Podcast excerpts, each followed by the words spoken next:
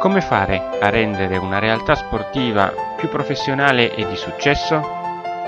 Sono Andrea Annunziata e questi sono i miei consigli di sport marketing.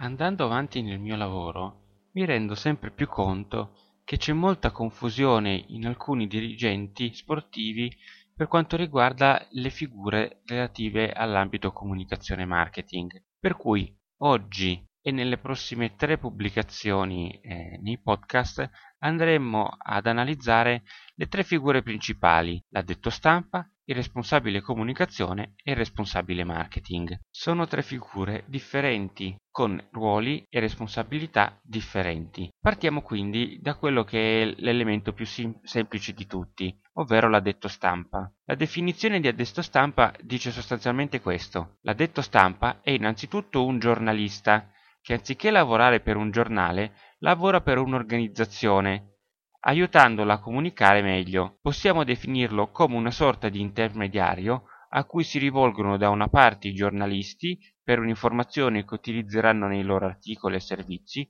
e dall'altra le organizzazioni che hanno la necessità di comunicare bene. Analizzando quindi la definizione capiamo sostanzialmente queste cose, che un addetto stampa è innanzitutto un giornalista che lavora all'interno dell'organizzazione, quindi in questo caso l'ente sportivo, e che aiuta i propri colleghi ad avere informazioni, quindi è colui che è responsabile dei comunicati stampa, solo ed esclusivamente dei comunicati stampa. Dello sviluppo poi dell'attività sarà responsabile il responsabile della comunicazione, che andremo a vedere quali eh, caratteristiche abbia nella prossima puntata. Vi aspetto quindi numerosi. Ciao e alla prossima!